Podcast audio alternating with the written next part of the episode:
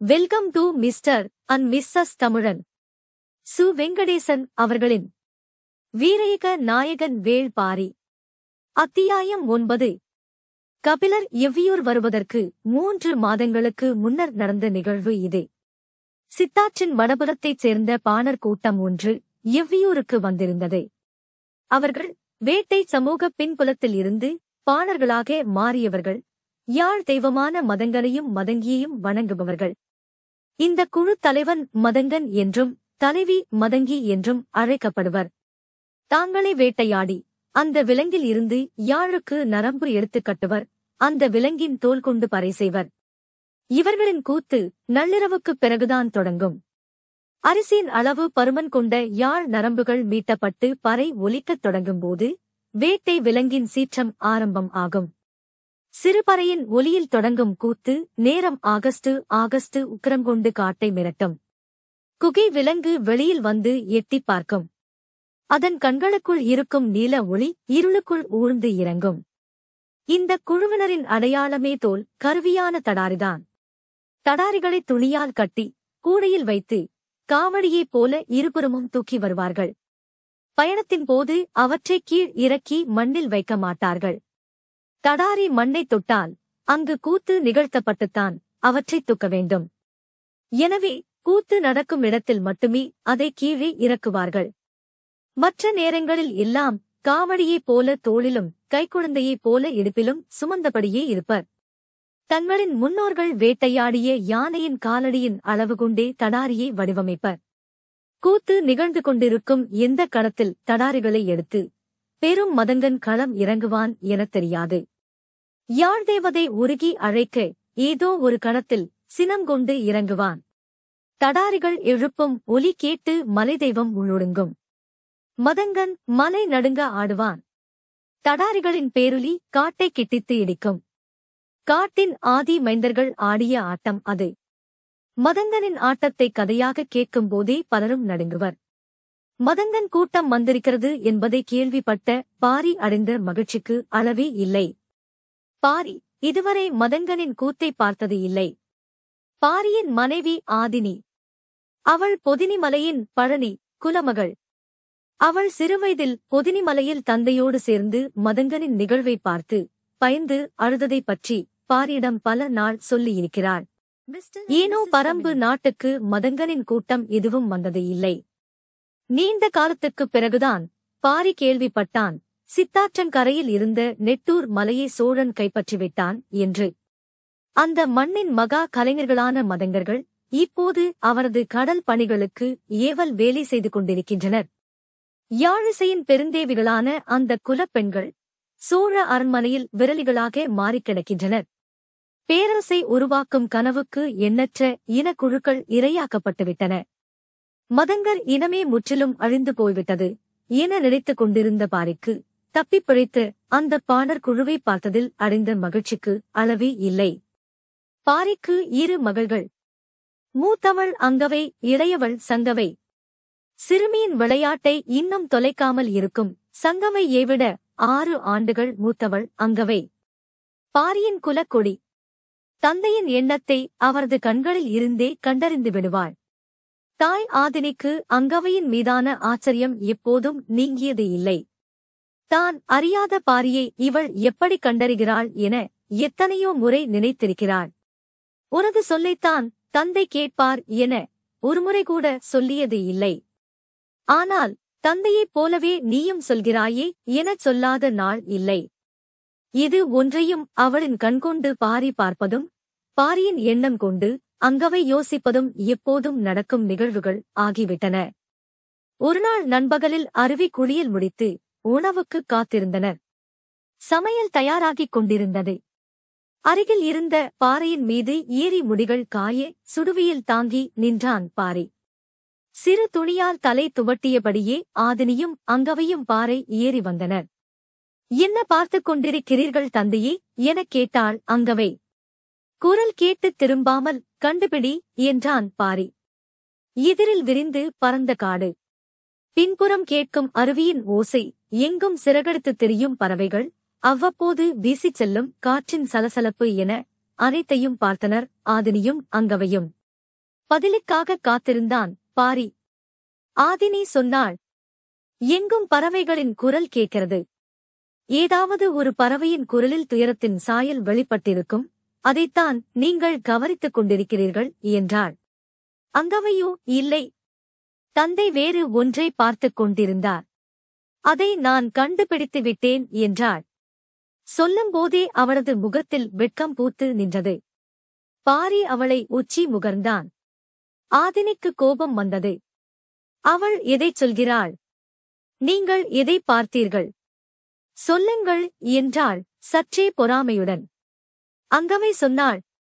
அம்மா அதோ அந்த மூலையில் சந்தனவேங்கை மரம் நிற்கிறது பாருங்கள்.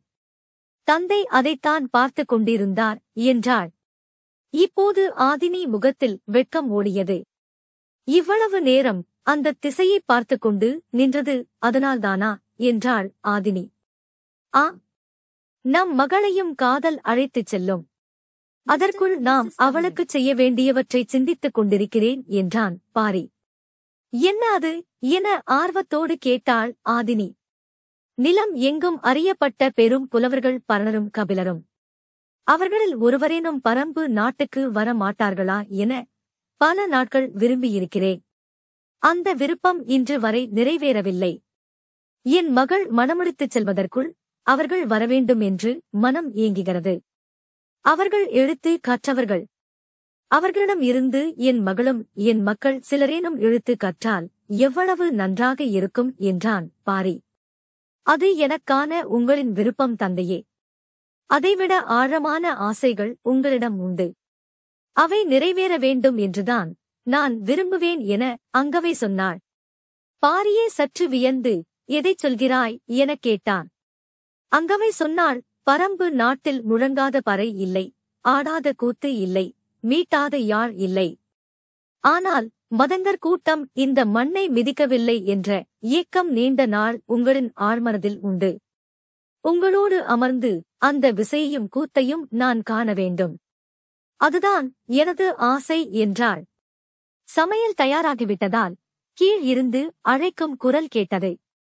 நீ போய் முதலில் சாப்பிடு. நாங்கள் வருகிறோம் என்று மகளை அனுப்பி வைத்தான் பாரி. அவரது கண்கள் கலங்கியிருந்தன. கவனித்த ஆதினி என்ன என்று கேட்டார் மதங்கர் நாட்டை சோழன் அடிமையாக்கிக் கொண்டான். அந்த மகத்தான இசைவாணர்கள் வர இனி வாய்ப்பே இல்லை எனச் சொல்லும்போது பாரியின் குரல் உடைந்தது. செய்வது அறியாது நின்ற ஆதினி அவன் தோளைத் தொட்டாள். சற்றே ஆசுவாசம் அடைந்து நிதானித்தான் பாரி. சரி வாருங்கள். அந்தச் சந்தனவேங்கே மரம் வரை போய் வருவோம் என்றாள். சிறிய நகைப்போடு பாரி சொன்னான் மகள் இருக்கும் போதே நீ அழைத்திருக்க வேண்டும். அந்தத் துணிவை ஏன் இழந்தாய்? ஆதினி சொன்னாள் எனது கண்களை நீங்கள் பார்த்திருந்தால் உங்களுக்குத் தெரிந்திருக்கும். நீங்கள்தான் அவற்றை நேர்கொண்டு பார்ப்பதே இல்லையே. இந்தத் தாக்குதலை பாரி எதிர்பார்க்கவில்லை. ஆதினியின் கண்கொண்டு பார்க்கத் தவறிய நாட்கள் எத்தனையோ காலம் எவ்வளவு வேகமாக அழைத்துக் கொண்டு போகிறது. கணவனின் இடத்தை தந்தை எந்த கணம் விழுங்குகிறான் என்பதை நிதானிக்கவே முடியவில்லையே என யோசித்துக் கொண்டிருக்கும் போது பாரி சொன்னான். நீதான் எனது கண்கொண்டு பார்த்தவள்.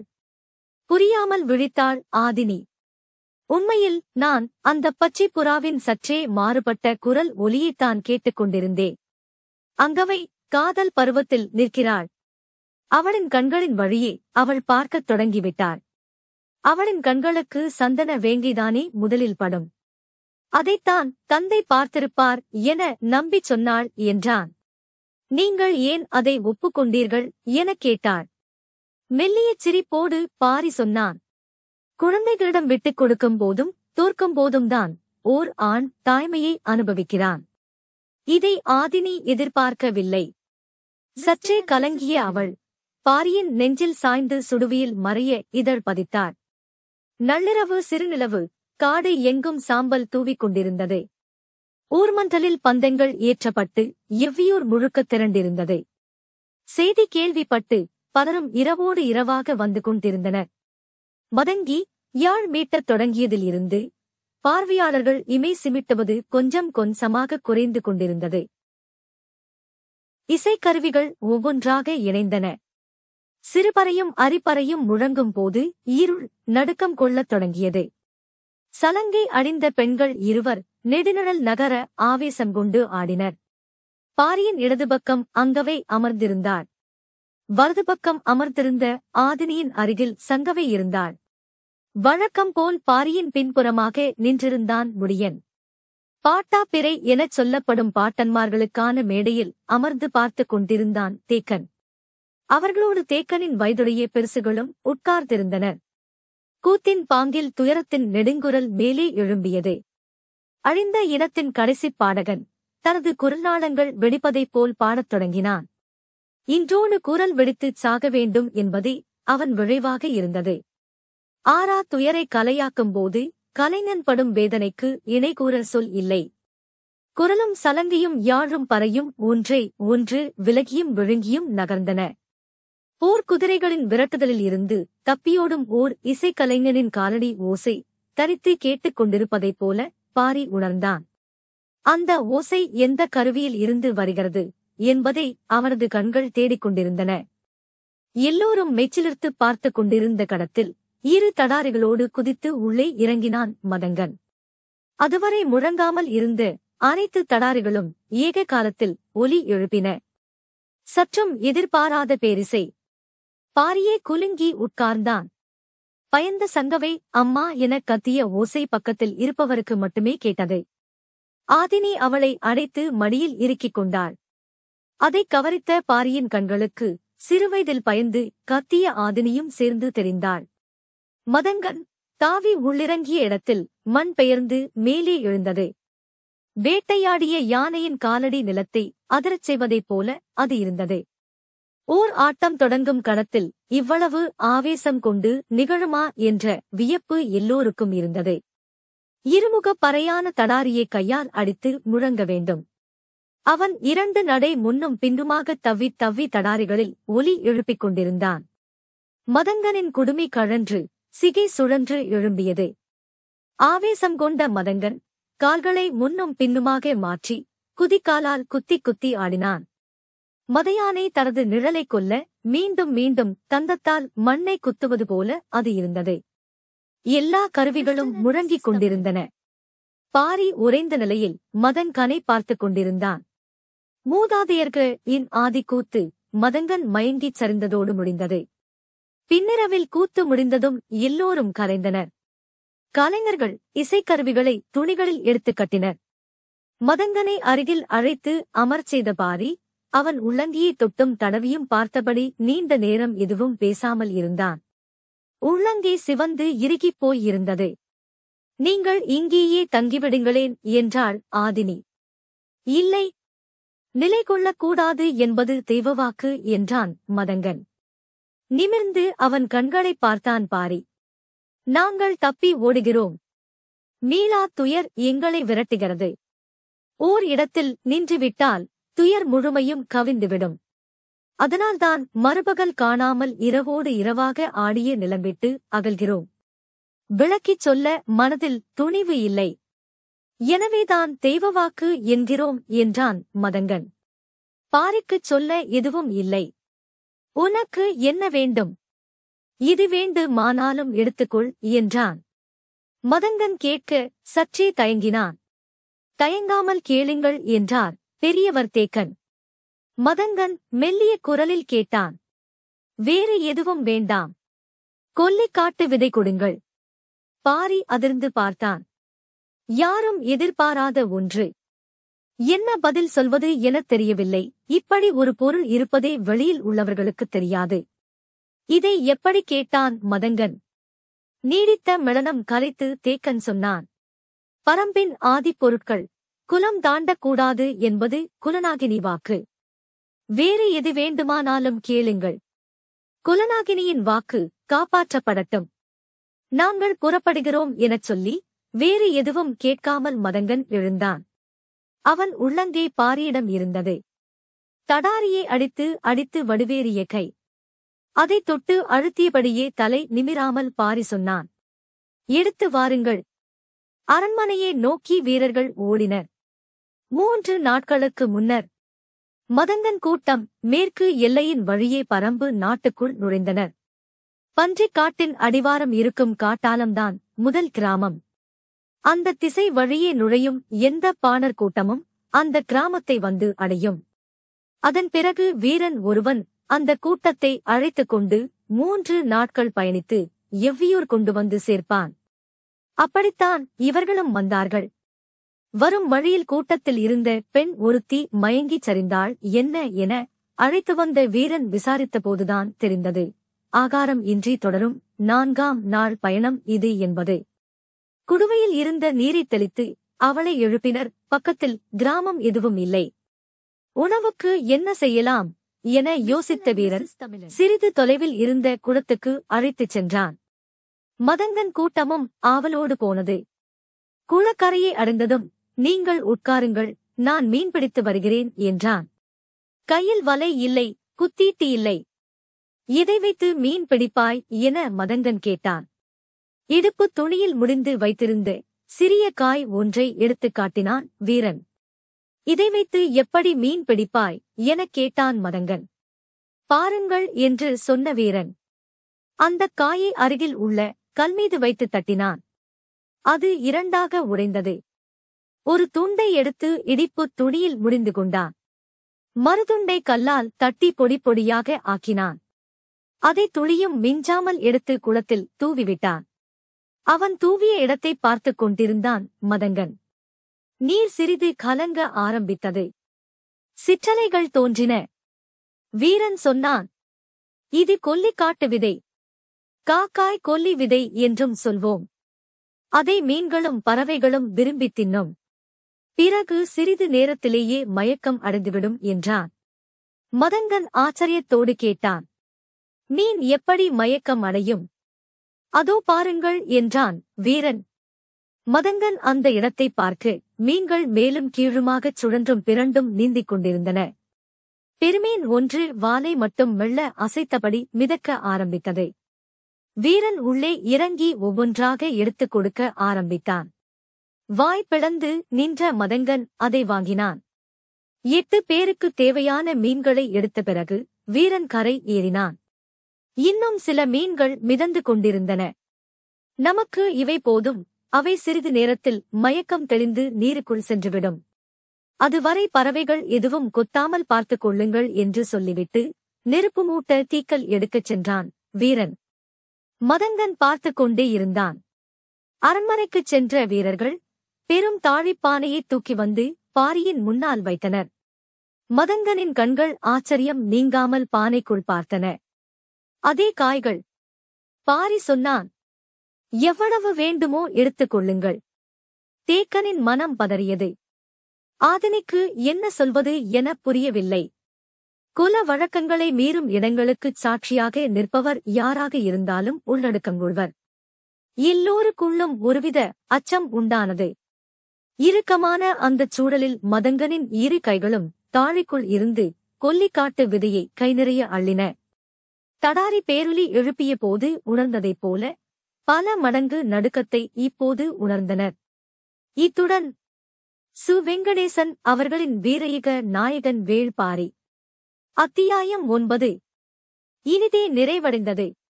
ஆதரவு அளித்த அனைவருக்கும் நன்றி. இதன் அடுத்த அத்தியாயத்தை கேட்க மிஸ்டர் அண்ட் மிஸ்ஸஸ் தமிழன் சேனலுக்கு சப்ஸ்கிரைப் பண்ணுங்க. நன்றி வணக்கம். Welcome to mister and missus Tamilan Su Venkatesan அவர்களின் வீரயுக நாயகன் வேள்பாரி அத்தியாயம் பத்து யவனர்களின் சொலாண்டியா கப்பல் வழக்கம்போல் அரபு துறைமுகங்களில் தங்காமல் ஓசிலிஸ் வழியாக சிந்து நதியின் முகத்துவாரத்தில் இருக்கும் பாப்பரிக்கோன் துறைமுகத்துக்கு வந்து சேர்ந்தது கப்பலின் மாலுமி எபிரஸ் நீண்டகால கடல் அனுபவம் பெற்றவன் கடற்காற்றின் குறிப்பு அறிந்து கப்பலை செலுத்துவதில் கைதேர்ந்தவன் அதனால்தான் மிகப்பெரிய கப்பலான சொலாண்டியாவின் பயணம் இவன் வசமே பல ஆண்டுகளாக ஒப்படைக்கப்பட்டுள்ளது. கப்பலின் பாதுகாப்பு தளபதி திரேஷியன். தனி ஒருவனே கப்பலை நகர்த்திவிடுவது போன்ற உடல் அமைப்பு கொண்டவன். கடற்கொள்ளையர்களிடம் இருந்து தற்காத்து சொலாண்டியாவின் பயணம் தொடர்ந்து வெற்றிகரமாக அமைய இவனே முதற்காரணம் இவரது படைவீரர்களும் அபாரத் திறமை கொண்டவர்கள். பாப்பரிக்கோன் துறைமுகம் சரக்கு வர்த்தகத்தில் முக்கியமானது எனச் சொல்ல முடியாது. ஆனாலும் கப்பல்கள் பல நாட்கள் இங்கு தங்கிச் செல்வது வழக்கம். காரணம் இந்த நிலப்பரப்பின் தனித்த அடையாளமாக விளங்கும் யவன இந்திய வம்சக் கலப்பால் உருவான அழகிகள். ஒரு சாயலில் யவனத் தேவதைகளாகவும் மறு சாயலில் இந்திய பதுமைகளாகவும் காட்சி தருபவர்கள். அவர்களின் படுக்கையை விட்டு கப்பல் மாலுமிகள் அவ்வளவு எளிதில் விலகுவது இல்லை. நீலம் பூத்த கண்களையும் செழித்த கொங்கிகளையும் ஒரு சேர பார்க்கும் எந்த ஆணும் அணைத்த கையை பிரித்து எடுக்க மாட்டான். வேறு வழியே இல்லாமல்தான் எப்ரஸ் வெளியேறி கப்பலுக்கு வந்து சேர்வான். ஆனால் திரேஷியன் வந்து சேர அதன்பின் ஒரு வாரம் கூட ஆகலாம். உடலே ஒரு மர்மக்குகை போல் இருக்கிறது எப்ரஸ். வெளிர்மஞ்சள் நிறங்கொண்ட யவன அழகிக்குள் நுழைந்து கருமஞ்சள் நிறங்கொண்ட இந்திய பதுமையின் வழியே கரை சேர்ந்தேன் எனச் சொல்லியபடி கப்பலுக்கு வருவான். அவனை கோபம் கொள்ள முடியாது. ஏனென்றால் இந்த பயணத்தின் மிக ஆபத்தான பகுதி இனிமேல்தான் இருக்கிறது. கச் வளைகுடா ஆழமற்றது மட்டும் அல்ல. கூர்மையான பாறைகள் நிரம்பியதும் கூட. எந்த நேரத்திலும் கப்பலின் அடிப்பாகம் நொறுங்கும் ஆபத்து உண்டு. மிக கவனமாக அதை கடந்து சுபாகரா வந்து சேர வேண்டும். கரையை ஒட்டி பயணிக்கும் இந்த போக்குவரத்துதான் துருவங்களை கடந்த வணிகத்துக்கு அச்சாணியாக இருக்கிறது. ஆனால் அவற்றின் மிக ஆபத்தான பகுதிகளான மேலிமேடுவும் மங்களகிரியும் அடுத்தடுத்து உள்ளன. இதை கடற்கொள்ளையர்களின் நாடாக யவனர்கள் குறித்து வைத்துள்ளனர். இதை கடப்பதுதான் மொத்த பயணத்திலும் மிகச் சவாலான காரியம். இதை வெற்றிகரமாக கடந்துவிட்டால் அதன் பிறகு தீண்டிசுக்கு வந்துவிடலாம். யவானர்கள் தொண்டியைத்தான் தீண்டிஸ் என அழைத்தார்கள். அவர்கள் இந்த நிலப்பரப்புக்கு சம்புத்தீவு அதாவது நாவரந்தீவு என பெயர் இட்டிருந்தார்கள். நாவல் மரங்கள் அதிகம் இருக்கும் காரணத்தால் இந்த பெயர். இந்த நிலப்பரப்பு நாற்சதுர வடிவில் உள்ளது என்றும் இதில் அறுபத்தைந்து நதிகளும் நூற்றி பதினெட்டு நாடுகளும் உள்ளன எனவும் அவர்கள் குறிப்பு எடுத்து வைத்திருந்தனர். இந்த நாற்சதுரத்தின் ஒருமுனை திரும்பும் இடமே தொண்டி. இங்கு வந்துவிட்டால் அதன் பிறகு மிக பாதுகாப்பான பயணம் ஆரம்பம் ஆகும் அது மட்டும் அல்ல இந்த நெடும் பயணத்தின் முக்கிய வணிகமே இனிமேல்தான் உள்ளது. நாற்சதுரத்தின் முதல் முறையான தொண்டியை விட்டு திரும்பும் கப்பல்கள் அடுத்து முசிறியை அடையும். அதன் பிறகு சற்று பயணித்து மறு திருப்பத்தில் குமரியை அடையும். அங்கு இருந்து கொர்க்கைக்குச் செல்லும். பின்னர் புகார் வந்து சேரும். கப்பலின் பெரும்பாலான பொருட்கள் இறக்கி ஏற்றப்பட்டு கப்பல்கள் மீண்டும் யவரத்தை நோக்கி பயணத்தைத் தொடங்கும். சொலாண்டியா கப்பல் நற்பகலில் தொண்டி துறைமுகத்துக்குள் நுழைந்தது. பிரமாண்டமான கப்பலின் வருகை மிகத் தொலைவிலேயே கண்டறியப்பட்டுவிடும். பாய்மரத்தின் உப்பிய வயிற்றில் விலைமதிப்பற்ற வணிகத்தைச் சூழ் கொண்டு வரும் யவனத் தேவதையைப் போல சொலாண்டியா வந்து நிற்கும். கடற்காகங்களின் கரைச்சல் அலையின் சத்தத்தையும் மிஞ்சிக் கொண்டிருக்கு ஈப்ரஸ் நங்கூரத்தை இறக்க உத்தரவிட்டான். சேரர்குலம் இரு வம்சாவழியாகப் பிரிந்து நாளாகிவிட்டது. முன்னவன் உதியன் பரம்பரை என அழைக்கப்பட்டான். வஞ்சியை தலைநகராகக் கொண்டு முசிறியை துறைமுகப் பட்டணமாக அமைத்து அவன் ஆட்சி நடத்தினான். அவனது நாடு குட்ட நாடு என அழைக்கப்பட்டது. பின்னவன் அந்துவன் பரம்பரை என அழைக்கப்பட்டான். மாந்தையை தலைநகராகக் கொண்டு தொண்டியை துறைமுகப் பட்டணமாக அமைத்து அவன் ஆட்சி நடத்தினான். அவரது நாடு குடநாடு என அழைக்கப்பட்டது. இருவரும் சேரனின் வம்சக்கொடி தாங்களே என்று உரிமை கொள்வர். ஆனாலும் முந்தலைமுடி வைத்துக் கொள்ளும் உரிமை முன்னவனான உதியன் பரம்பரைக்கு இருந்தது. கடற்கரை மாளிகையில் ஓய்வு எடுத்துக் கொண்டிருந்தான் இயப்ரஸ். வழக்கம் போல் பவளக்கற்களும் ரசக்கண்ணாடிகளும் மதுக்குட்டிகளும் இறங்கிக் கொண்டிருந்தன. பதிலுக்கு அந்த துறைமுகத்தில் இருந்து இயற்றப்பட வேண்டிய பொருட்கள். மிளகும் உதிரவேங்கை மரத்தின் பட்டைகளும் தான். குடநாட்டில் மிளகு விளையும் பகுதி அளவில் சிறியதே. அதனால் அந்த கடற்கரையில் சில திரளிமரப் படகுகளே நின்றன. உதிரவேங்கை பட்டை மிகுந்த மருத்துவ குணம் கொண்டது. அதை யவானர்கள் முக்கியமாக வாங்குவர். இரு பொருட்களைச் சேர்த்தாலும் இங்கு நடக்கும் வர்த்தக மதிப்பு மிகக் குறைவுதான். எனவே வேகமாக சரக்கை இறக்கிவிட்டுச் செல்வதிலேயே மாலுமிகளும் உடன் வந்துள்ள வியாபாரிகளும் தீவிரமாக இருப்பர். ஈற்ற வேண்டிய பொருட்களை திரும்பி வரும்போதுதான் ஈற்றுவர். பொருட்கள் எல்லாம் இறக்கப்பட்டுவிட்ட தகவல் கிடைத்ததும் இப்ரஸ் மாளிகையில் இருந்து புறப்படத் தயார் ஆனான். அப்போது மாளிகைக்கு வந்தான் குடநாட்டு அமைச்சன் கோலு சாத்தன் தளபதிக்குரிய உடலமைப்பும் அமைச்சனுக்குரிய அறிவு கூர்மையும் ஒருங்கே அமையப்பெற்றவன் யவனத்துடனான குடநாட்டு வர்த்தகத்தை முதல் நிலைக்கு கொண்டுவர வேண்டும் என தீவிரமாக முயல்பவன். அவனுடன் இரு வணிகர்களும் வந்திருந்தனர். திரேஷியன் தனது கப்பலை நோக்கி வந்தான். அவன் வீரர்கள் தளபதிக்கு உரிய ஆயுத மரியாதையைச் செய்து அவனை கப்பலுக்குள் வரவேற்றார்கள். உள்ளே வந்த பிறகுதான் அவனுக்குத் தெரிந்தது இப்ரஸ் இன்னும் வரவில்லை என்பது. எப்போதும் எனக்கு முன்னமே வந்துவிடுவானே? ஏன் தாமதம்? எனக் கேட்டான். யாருக்கும் தெரியவில்லை. குடநாட்டு அழகிகளால் காலதாமதம் ஏற்பட வாய்ப்பு இல்லையே என யோசித்தபடி அவரது மாளிகையை நோக்கி திரேஷியன் நடந்து போனான். வீரர்கள் அணிவகுத்துச் சென்றனர். காவலாளி கதவை திறக்க மாளிகையின் உள்ளே நுழைந்தான் திரேஷியன். ஆச்சரியம் நீங்காத நிலையில் எப்ரஸ் உட்கார்ந்து இருந்ததைக் கண்டான். அவரது எதிர் இருக்கையில் கோலூசாத்தனும் வணிகர்கள் இருவரும் உட்கார்ந்து இருந்தனர். நடுவில் இருந்த பலகையின் மேல் தங்கத்தாலான வட்டத்தில் கொல்லிக்காட்டு விதைகள் வைக்கப்பட்டிருந்தன. புகார் சென்று திரும்புவதற்குள் நீங்கள் சேகரித்து வையுங்கள். இதற்கு என்ன விலை கொடுக்கவும் நான் தயார் என்று அவர்களிடம் சொல்லிவிட்டு எழுந்தான் இப்ரஸ். கப்பல் நோக்கி அவனும் திரேஷியனும் பேசிக் கொண்டே வந்தனர். இப்ரஸ் சொன்னான் ஒருவேளை இந்த வியாபாரம் கைகூடினால் தொண்டி துறைமுகம் பிற மூன்று துறைமுகங்களையும் வணிகத்தில் விஞ்சிவிடும். அது மட்டும் அல்ல நாம் தான் யவரத்தின் அதிசக்தியுள்ள மந்திர மனிதர்களாக மாறுவோம். கடம்ப மரத்தில் இருக்கும் முருகனை வழிபட்டு திரும்பும் பாரியிடம் குடநாட்டு அமைச்சன் வந்திருக்கும் செய்தி சொல்லப்பட்டது. அவன் காத்திருந்த மாளிகையை நோக்கிச் சென்றான் பாரி. உடன் முடியனும் பெரியவர் தேக்கனும் வந்தனர். சேரகுலத்தின் அந்துவன் பரம்பரையின் மீது மட்டும் சிறுமதிப்பு பரம்பு நாட்டுக்கு உண்டு. அதனால்தான் அவர்கள் அழைத்து வர அனுமதிக்கப்பட்டனர். கபிலர் வந்ததால் எவ்வியூரே கொண்டாட்டத்தில் திளைத்துக் கொண்டிருந்த நேரம் இதே. பாரியின் மனம் பூத்து கனிந்திருந்தது. அறுபதாம் கோழி இன்னும் கிடைக்கவில்லை என்ற கவலை மட்டுமே மனதின் ஓரத்தில் இருந்தது. அதுவும் எந்த நேரத்திலும் சரியாகிவிடக்கூடியதுதான்.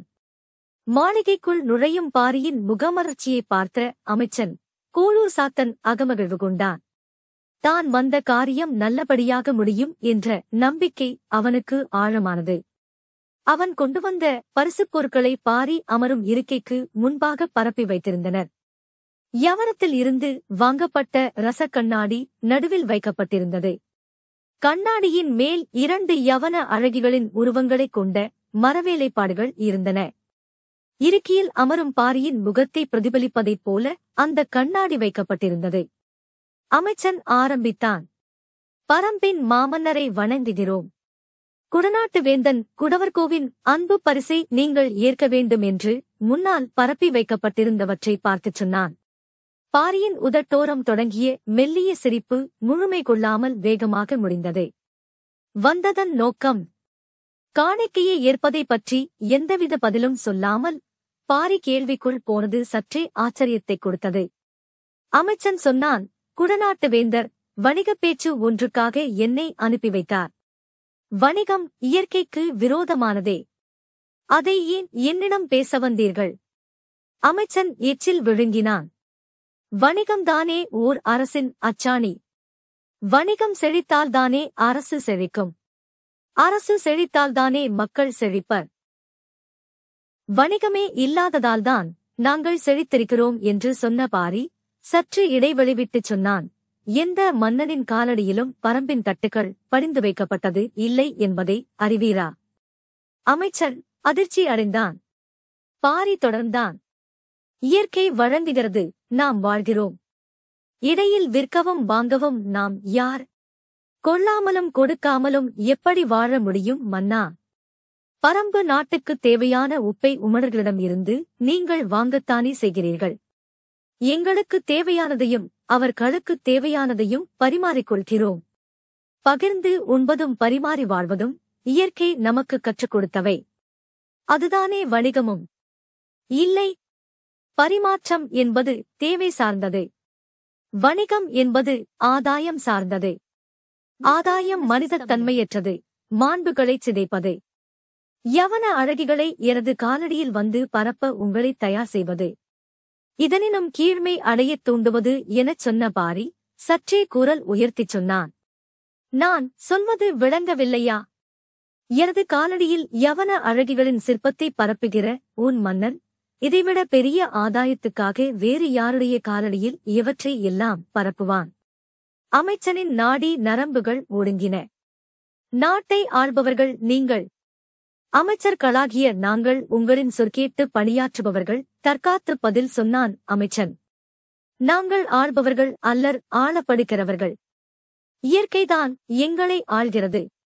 சற்று மிடரத்துக்குப் பிறகு அமைச்சன் சொன்னான் உங்களையும் பரம்பு நாட்டையும் எந்த கணமும் அழிக்கத் துடித்துக் கொண்டிருக்கிறான் குட்டநாட்டு அரசன் உதியஞ்சேரல். அவனே இப்போது யவன வணிகத்தில் உச்சத்தில் இருக்கிறான். அவனிடம் சேரும் ஒவ்வொரு செல்வமும் பரம்பு நாட்டுக்கு எதிரான போர் ஆயுதமே. வணிகத்தில் அவனை விஞ்ச குடநாட்டுக்கு ஒரு வாய்ப்பு கிடைத்துள்ளது. நீங்கள் எங்களுக்கு உதவினால் எங்களால் அதைச் சாதிக்க முடியும். உதியஞ்சேரலை பின்னுக்கு தள்ள முடியும். நாங்கள் பரம்பின் நண்பர்கள். என்றும் உங்களுக்கு துணை நிற்போம். எங்களை நீங்கள் எதிர்க்க முடியாததனால் நண்பர்கள் எனச் சொல்லிக் கொள்வதை ஏற்க மாட்டோம். நட்பின் பொருள் மிக ஆழமானது. உதியஞ்சேரலைப் போல வணிகத்தில் நீங்களும் பெரும் செல்வம் ஈட்டுவீர்களானால் இவ்வளவு பணிவுடன் பேசுமாறு உங்கள் மன்னன் சொல்லி அனுப்ப மாட்டான் அப்படியென்றால் எங்களுக்கும் குட்டநாட்டு அரசுக்கும் வேறுபாடு இல்லை என்று கருதுகிறீர்களா? உண்டு.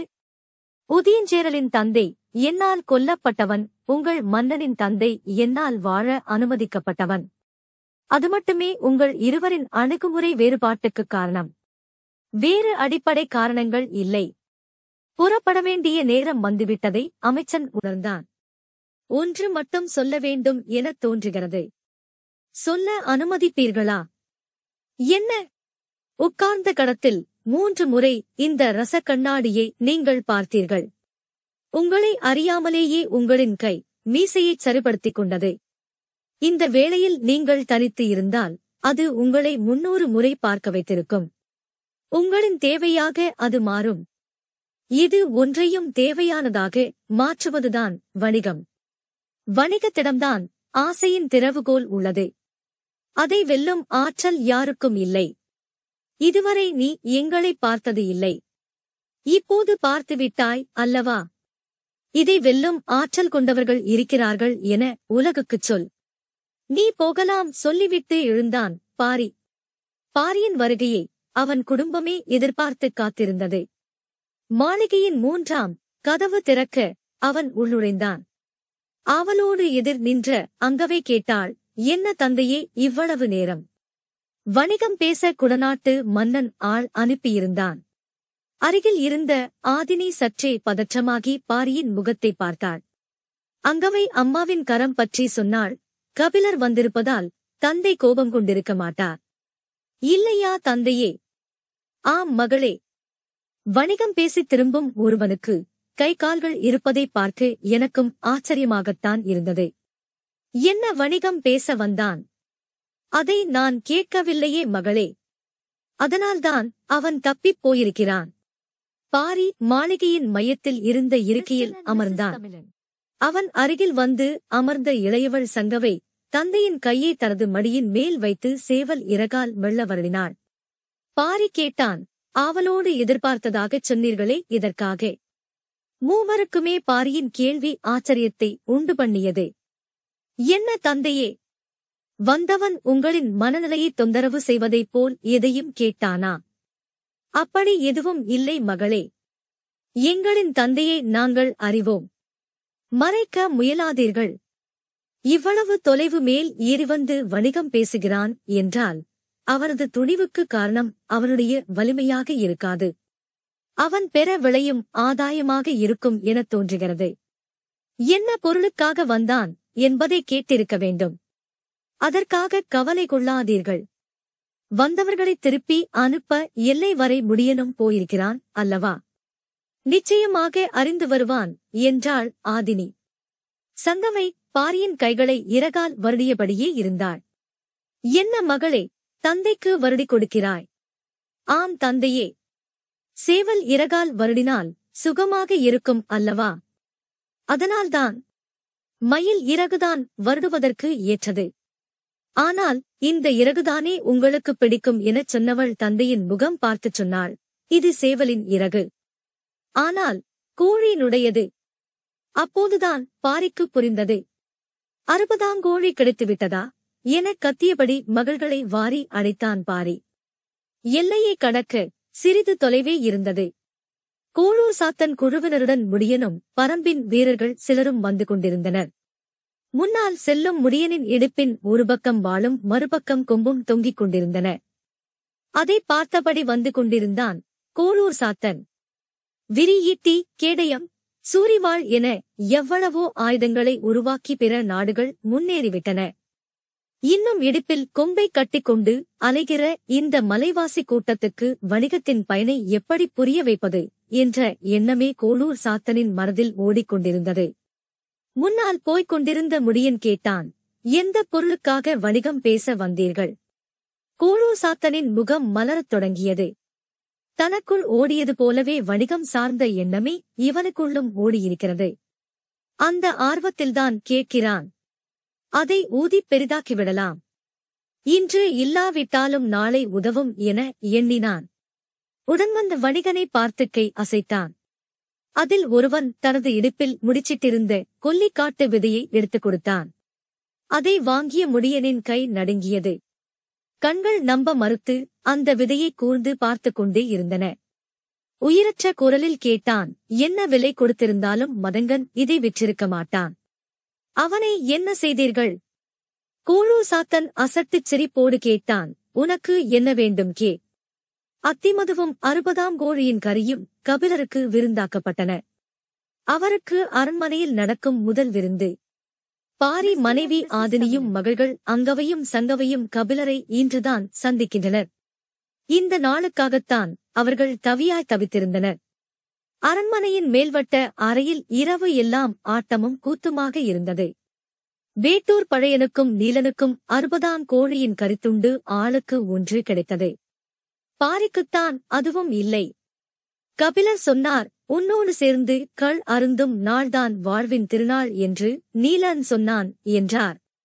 பெருங்குமலை நிறைய கள்ளினை ஊற்றி அதை நீலனுக்கு கொடுத்தபடி பாரி சொன்னான் உனக்கு கள் ஊற்றிக் கொடுக்கும் இந்த நாள்தான் என் வாழ்வின் திருநாள் நீலன் மேசிலிருத்து நின்றான். பெரியவர் தேக்கன் சொன்னார் கபிலருக்கு தோள் கொடுத்து பாரி உனக்குத்தானடா கள் கொடுத்தான். எல்லோரும் சிரித்து மகிழ்ந்தனர். முடியன் ஏன் இன்னும் வரவில்லை எனக் கேட்டான் பாரி. பரம்பு நாட்டின் வட எல்லையில் குடநாட்டுக்கு உள்நுழையும் இடத்தில் தோளில் இருந்து பொங்கும் குருதியை மறுகையால் பொத்தியவாறு கதறிக்கொண்டே ஓடினர் கோலூர் சாத்தனும் இரு வணிகர்களும். அங்கு இருந்த பனைமரத்தில் வெட்டப்பட்ட மூவரின் கைகளையும் தொங்கவிட்டுக் கொண்டிருந்தான் முடியன். இத்துடன் சு. வெங்கடேசன் அவர்களின் வீரயுக நாயகன் வேள்பாரி. அத்தியாயம் பத்து. இனிதே நிறைவடைந்தது. ஆதரவு அளித்த அனைவருக்கும் நன்றி. இதன் அடுத்த அத்தியாயத்தை கேட்க மிஸ்டர் அண்ட் மிஸ்ஸஸ் தமிழன் சேனலுக்கு சப்ஸ்கிரைப் பண்ணுங்க. நன்றி வணக்கம்.